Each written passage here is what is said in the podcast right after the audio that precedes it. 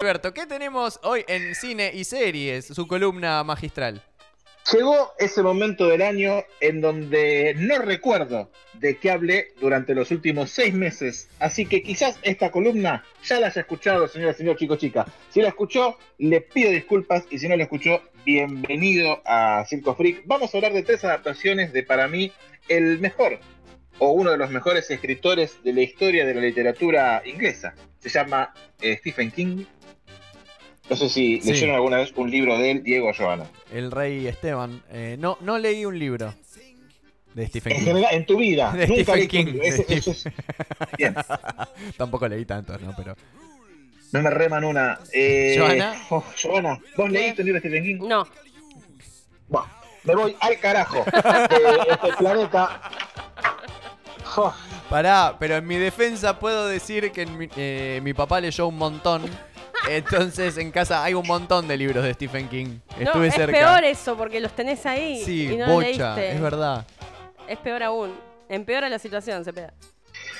Bueno, eh, Stephen King es un autor muy prolífico, que no confundir con prolij- por prolijito, que hace un libro o dos por año desde hace ya bastantes temporadas, y normalmente estos libros que se venden como pan caliente suelen tener su adaptación cinematográfica sí. o televisiva en algunos casos. Y hoy vamos a hablar de tres de estas adaptaciones que, a mi entender, son de las mejorcitas que ha dado el cine sí. hollywoodense en cuanto a adaptaciones de películas de Stephen King. Hay, ¿Están listos? Este, yo le quiero hacer una pregunta, porque hay libros que son excelentes y películas sí. que son excelentes, que fueron un éxito, pero no así la adaptación. Claro. O sea, no se parece la película al libro tanto, por ahí el autor se enojó inclusive, eh, pero la película fue un éxito también, al igual que el libro. Me has dado un ejemplo hermoso de una película que no está en el listado, pero de la que sí podemos hablar un poquito, que es El Resplandor. Muy bien, a esa iba. Pensé que iba a estar. No, de, de, no, del no vuelo está. de Stanley. No está, no está porque no, para mí no es una adaptación, es una reinvención del libro. Ajá, bien. Eh, es una reimaginación, digamos. El libro trata sobre una familia que se va a vivir durante una temporada de invierno a un hotel, el Hotel Overlook. Y en este hotel, el padre, que venía ya medio pirado de la cabeza, se vuelve completamente loco bajo fantasmas que están en ese hotel y decide matar a la familia, cosa que afortunadamente no logra. El hotel, de todos modos, juega con las mentes del hijo y de la mujer de la familia durante todo el libro. Eh, Stanley Kubrick, cuando leyó el libro, dijo: esto va a ser increíble, pero voy a hacer lo que se me cante, el fondo del orto, e hizo otra película distinta al libro, tomando básicamente la premisa. Stephen King dijo: hijo de puta, me cagaste el libro, yo no voy a darle el ok para esta película, así que voy a desechar absolutamente todo lo que hiciste, no me importa que seas grosso. Y veinte años después hizo su serie televisiva de Resplandor, que fue una bosta absoluta porque estaba mal filmada y actuada. Pero la película de Stanley Kubrick rompió, eh, hizo muchísima guita eh, y tuvo críticas hermosas, pero no es una buena adaptación claro. del libro porque hizo Exacto, otra cosa. Exactamente, perfecto. Perfecto. ¿Ustedes la vieron al Resplandor? Sí, por supuesto. Sí. En reiteradas oportunidades. Yo, Diego dijo sí, convencido. Yo no dijo, eh, como, mm, sí, si no, digo que no me reta. Es que siempre, siempre tirás películas que vi hace muchísimo. Tendrá que volver a verla. Sí, de verdad. Bueno. Podemos, eh, está bien, yo... podemos juntarnos a ver El Resplandor, Joana. Bueno. Esa, esa la puedo ver. No me bueno, da tanto miedo. No veo por qué no. No. No, no prometan más de estas cosas, porque desde que estaba Blonda, que me decía, no, me voy a juntar a ver con Blonda las películas para el jueves que viene, y después se separaron a la mierda, no, no, no prometan más. Vamos a hablar de las tres adaptaciones para mí que son más lindas de la historia de Stephen King con el cine. La primera de ellas se llama The Shawshank Redemption, conocida como Cadena Perpetua, Sueños de Libertad, oh. Escape a la Libertad, Sueños de Fuga, y más, hay que tienen un montón sí. de títulos en el resto del mundo. Impresionante. Eh, ¿La vieron? Sí. Bien, eh, vamos a dar un mini, una sinopsitis de esta película. Eh, a el personaje de Tim Robbins, que se llamaba Andy Dufresne, lo meten en cana por un crimen al cual él no cometió, que es la muerte de su ex mujer, y queda preso durante años y años y años. En esta prisión se hace amigo de varios personajes, entre ellos Red. En el libro es un irlandés colorado y en la película es un negro norteafricano que no se entendió qué pasó, pero está bien. Bien. Eh, y pasa muchísimos años ahí cavando un túnel para poder escaparse y después cagar también al jefe de la prisión con guita y todo, y la verdad que es un libro muy muy lindo.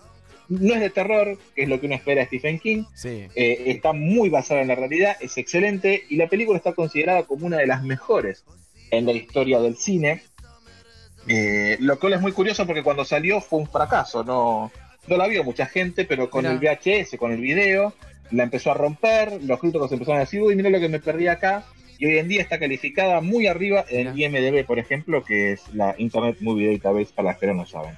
Usted, Diego Cepeda, que vio la película, ¿qué sí. opina de ella? Eh, co- coincido con Joa, la vi hace mucho, pero eh, me acuerdo que disfruté mucho de esa película. Es muy muy linda. Yo no no no, no es de terror. Eh, no. Incluso me, me atrevo a decir que Stephen King no es, es más de suspenso. Stephen King se hizo renombre de, de libros de terror porque los primeros que escribió fueron Carrie, sí. eh, El Resplandor, sí. El Cementerio de Animales, que son de terror, puro y básicamente de terror. El, el manager de él le dijo, che, vos querés seguir escribiendo libros de terror porque te van a encajar ahí. El tipo dijo, no me importa nada. Y siguió escribiendo libros de terror y después se empezó a abrir y ya escribe libros de suspenso, ha escrito cuentos dramáticos. The Shawshank Redemption es un drama. Es un drama, sí. Eh, Eh, pero no te hace llorar, ¿viste? Es, es un drama con el, en el mejor sentido de la palabra. Claro. Pero eh, no es solamente de terror Stephen King, no, estoy de acuerdo. En el sentido de que es una historia, ¿no? Un... Exacto. Sí, sí. Exacto. Muy bueno. Usted, Diego, le pasó algo su micrófono porque ¿Por siento que está hablando Joana, pero me habla usted. ¿Qué pasó? Yo estoy hablando yo. Ah, ok, ok, porque me, me vibra, me vibra la, la palabra Joana y su imagen quedó fija mirando al horizonte. Pensé que había ah, sucedido no, algo. No, algún error de la internet, pero no, no, soy yo Pe- hablando. Pero aquí. seguimos al aire. Seguimos al aire, seguimos, por su seguimos. pollo. Por su pollo. Bien, ¿qué puntaje le da Diego Cepeda a Sueños de Libertad? Uy, por lo que me acuerdo, un ocho vamos a darle. Porque me acuerdo que me gustó mucho, pero realmente no podría describirlo. Bien, Joana, ¿usted la vio? ¿De cuál estamos hablando? Perdón. Estamos t- estaba trabajando. ¿Seguimos con el estaba, resplandor? Estaba trabajando, Seguimos dijo, con el resplandor. Pero, pará, ¿cómo estaba trabajando? Claro, estaba, acá también se trabaja. Estaba haciendo la parte de producción, de que tiene que subir las cosas, anotar. Claro, acá hay todo un trabajo por de, detrás, hay, hay un detrás de los micrófonos. De escena, hay un detrás de escena. Seguimos con la segunda adaptación, que se llama The Green Mile, conocida como La Milla Verde en sí. España, y Milagros Inesperados en Latinoamérica, porque no sé por qué acá, sobre todo en Argentina, los nombres que se le ponen, no sé de dónde salen los nombres de las películas. Sí. A ver, se llama The Green Mile, le pusieron Milagros Inesperados. ¿De dónde sacaron eso? Sí, no, un nombre pedorro que no invitaría a nadie a ver la película al cine, pero... Eh... ¿Es una adaptación de Stephen King? Sí. Sí, señora. Mirá vos. Gran película. Esa gran sí película, eh, vos sabés que el, el nombre esto de la mala traducción me hace acordar el primer disco de los Beatles, que en inglés se llama Please, Please Me, que sería Por favor, compláceme, sí. Y en Argentina salió como Por favor, yo.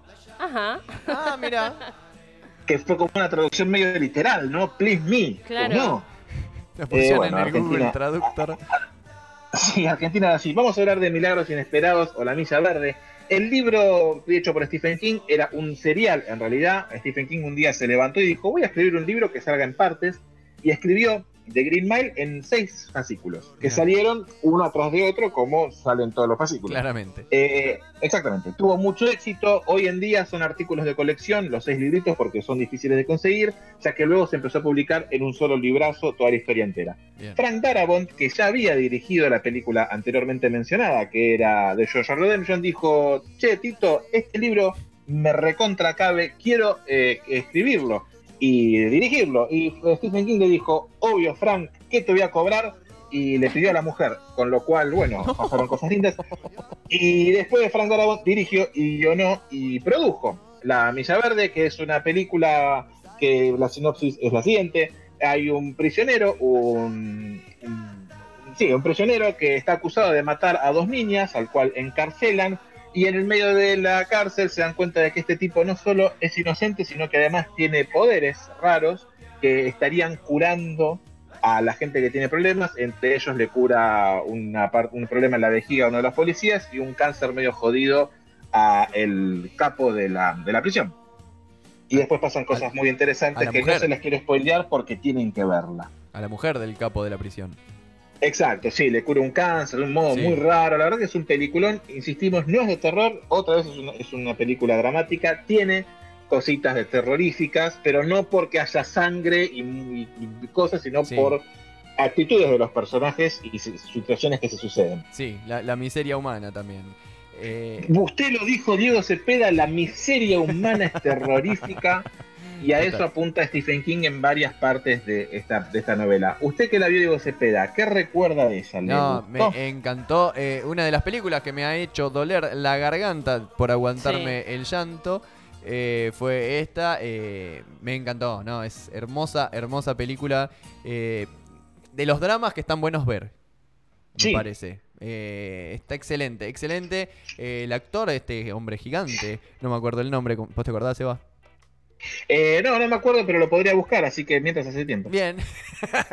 no, el, el, el que personifica al, al, a la persona esta acusada de, de haber matado a estas dos nenas, eh, te puede, eh, te puede es una cosa gigante y te puede, sí. te puede el corazón. Eh, no, un peliculón le pongo diez de una. Muy bien. El actor se, llam, se, llama, se llamaba Michael Clark Duncan, que falleció en el dos mil doce. Sí. Este, sí, un actorazo. Actorazo, actora, actorazos todos. Eh... Ay, se me fue el nombre del protagonista. Tom ¿no? Hanks. Tom Hanks. Tom Hanks. Eh, y un montón más, un montón más que están ahí, que, que, que los viste en mil películas, pero no sabes el nombre. Eh, sí. Así que no, peliculón. Sí. Usted, Joana, la vio, claramente. Sí, la vi, la vi. Coincido con, con Cepeda, peliculón, me gustó mucho. Muchas gracias, Joana, por su valiente testimonio. Y la tercera... Perdón, voy a hacerle película. una pregunta, una pregunta. ¿El libro sí. eh, está bien? ¿Es superior? ¿Es inferior? ¿Lo leyó o no lo leyó? No, es una, es una gran adaptación. Sucede prácticamente lo mismo, bien. Palabras más, palabras menos. Está muy bien adaptado. Este, no, está súper. Igual bien. que The George Redemption, el Sueños Perfecto. de Libertad también. El libro es bastante parecido.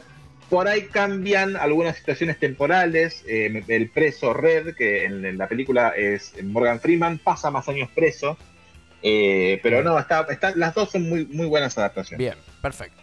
Tercera. Y la tercera, la tercera se llama The Mist, también conocido como La Niebla o Sobrenatural en México, porque los mexicanos se fumaron un churrazo antes de poner el nombre, porque no sé de dónde sacaron lo de Sobrenatural. Se llama La Niebla. Eh, de vuelta a Frank Darabont, después de haber escrito y dirigido las otras dos películas, le dijo a Stephen King: che, Stephen King, me encantó también La Niebla, quiero escribir y dirigir esta película. Y Stephen King le dijo: mirá, ya me pirobé a toda tu familia, no sé qué más cobrarte. Así que se lo pirobó a él y le dio el derecho para que Frank Darabont ah, muy bien. dirija. Sí, para que dirija y escriba La Niebla. De hecho, se cuenta que Stephen King y Frank Darabont estaban en un barco y Stephen le dijo: hoy habrá carne por popa. Y ahí es cuando Frank Darabont dijo: bueno... y empezó a escribir el guión de la película. Muy Esto bien. que estoy contando no está basado, estoy suponiendo, no, no, no crean que esto es real. Perfecto. La película trata de lo siguiente: es un personaje que se llama Thomas Jane, también conocido por ser eh, el primer Punisher de las películas de Marvel, sí. que se va a comprar cosas a un supermercado con su familia para re- luego regresar a su casa, y mientras está en el supermercado aparece una niebla rarísima que en, encierra a este supermercado, y uno de los tipos dice: che, yo me voy a casa, me espera mi mujer, y cuando sale se lo morfa un bicho rarísimo y la gente no sabe cómo salir de esta niebla que, que aparentemente trae bichos intergalácticos. Mirá. Es una gran, gran película, es una gran adaptación y tiene uno de los mejores finales en la historia del cine de terror. No. Señora, señor, chico, chica, para mí. Bien, wow. bien. Yo sí. no la vi esta... Eh, pero con esto que me decís, eh, quiero verla. Tenés que verla. El, el final es hermoso. Es mejor el final de la película que el del libro, al punto tal de que Stephen King salió a decir: me hubiese gustado escribir ese final a mí. Wow. No, montón. Qué grolas. Es un montón. E igual, vamos a ser realistas. Stephen King, yo lo amo, escribe como la hostia, pero los finales suelen ser bastante pedorros. Claro. Y pero por ahí porque escribe eh, muy bien la historia y... In... Exacto, ah, sí. En el caso de Stephen King lo que importa es el recorrido y no tanto el destino. Claro. Eh, y en este caso el libro cerraba bien, pero la película te pone un final que te querés sacar los pelos del pubis y wow. gritar. No me lo acuerdo. Muy bien. Yo no la vi. Es un final hermoso. Ver. ¿Hay una sola versión o, o, o hay versión Reino Unido, versión Yankee?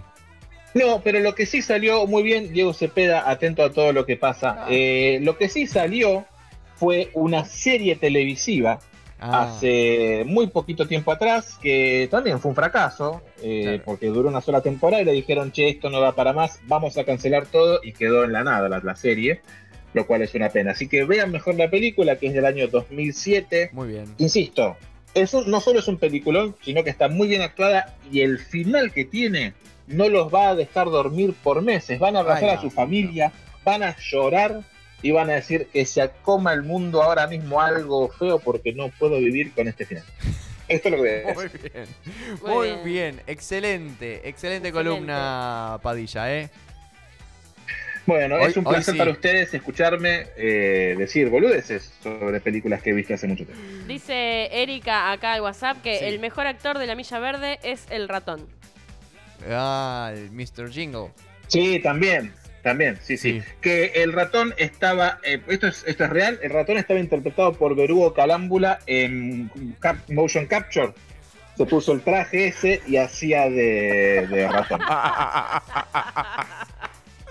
Hermosos datos que nadie tiene y, que nadie necesita y nadie necesita y anda a comprobarlos a la casa de Padilla. Muy bien, Seba, eh, un placer tenerte aquí como todos los jueves. Nos quedan dos jueves, así que eh, a disfrutarlos.